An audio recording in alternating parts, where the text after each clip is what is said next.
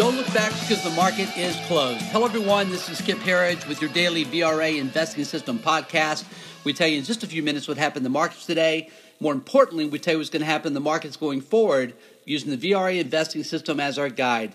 If you've been joining us, you know that we've been saying since since December twenty-fourth, New Year, uh, Christmas Eve, that December was a complete aberration, and we believed that it would be proven to be an aberration looking back. So far, so good.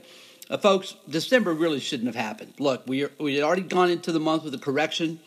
Then December happened, and we had an air pocket of selling led by forced liquidation by hedge funds, by uh, a very stubborn and pissed off Federal Reserve, uh, Trump uh, battle with him on Twitter.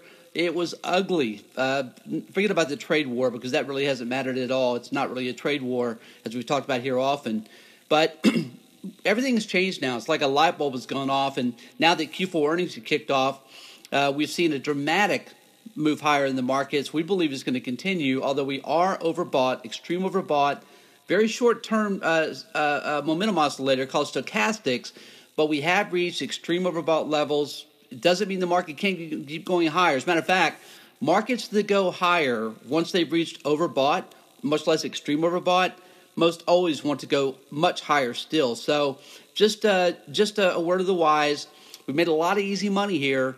Uh, let's be smart about future decisions. But with Q four earnings kicking off, we've been talking about this with our clients. We've been talking about it here. We've been tweeting about it. We've had our eyes on the financials. The financials were taken to the out to the woodshed and treated like redheaded step, stepchildren, uh, just abused day in, day out, trading like death warmed over. That's all changed now. Here come the earnings. Yesterday it was Citi. Citi missed on revenues and bottom line. The shares dropped a very quick two point five percent and yesterday in the pre-market, but boom, like that, it was over with. Here came the buyers.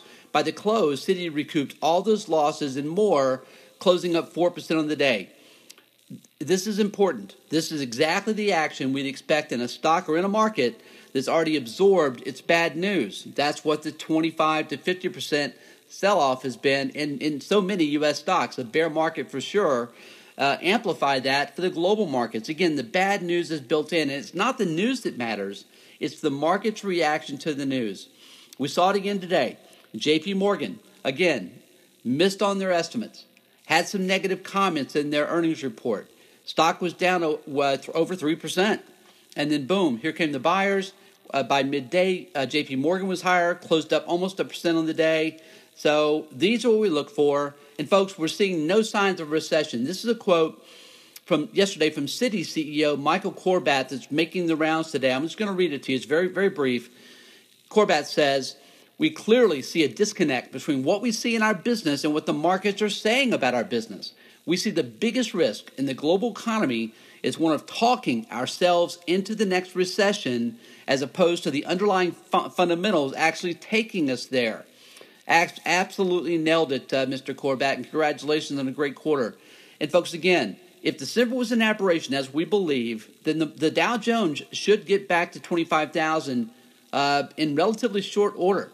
Uh, and if it was an aberration, then the ten percent decline we had in December was a big overreaction. So consider this. Going back some eighty years, market corrections of twenty percent or so that, that, that occurred when the economy was not going into recession then led to significant gains over the next six to twelve months. We're talking gains of twenty percent over the next six months and thirty percent gains over the next year. This is exactly with what we expect for the S and P five hundred uh, for two thousand nineteen. We're looking for S and P five hundred earnings to reach one seventy. Uh, we think that actually could be on the low side.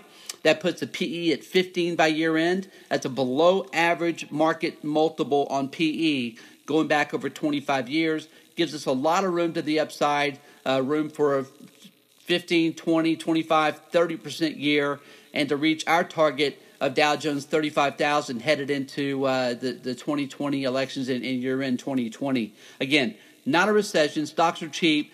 eight of twelve V R A investing screens are bullish. Uh, we we we uh, we continue to believe that dips must be bought.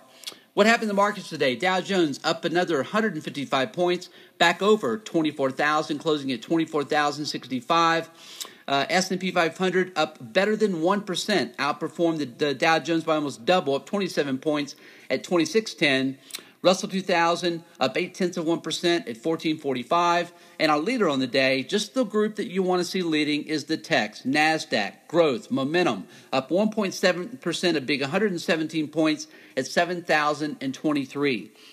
To back up our confidence, we look at the internals.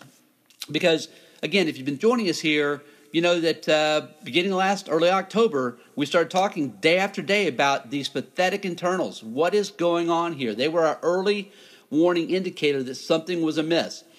And uh, we saw consistently two to three to one negative readings. Uh, new lows were, uh, on a daily basis, were over a thousand new lows a day. It was hideous.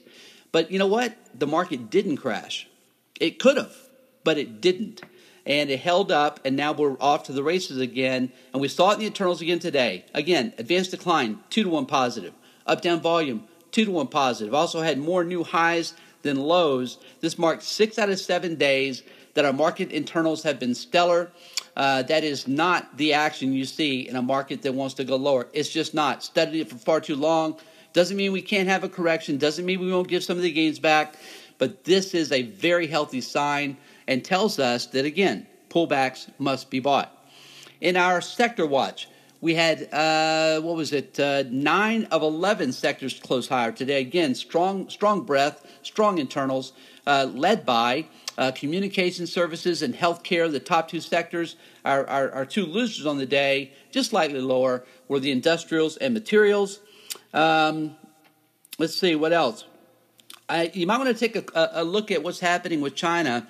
Again, if you've been joining us here, we started noticing this back in late October, that both housing and China and emerging markets first began to show relative strength versus the S and P five hundred. Uh, first in, first out, folks.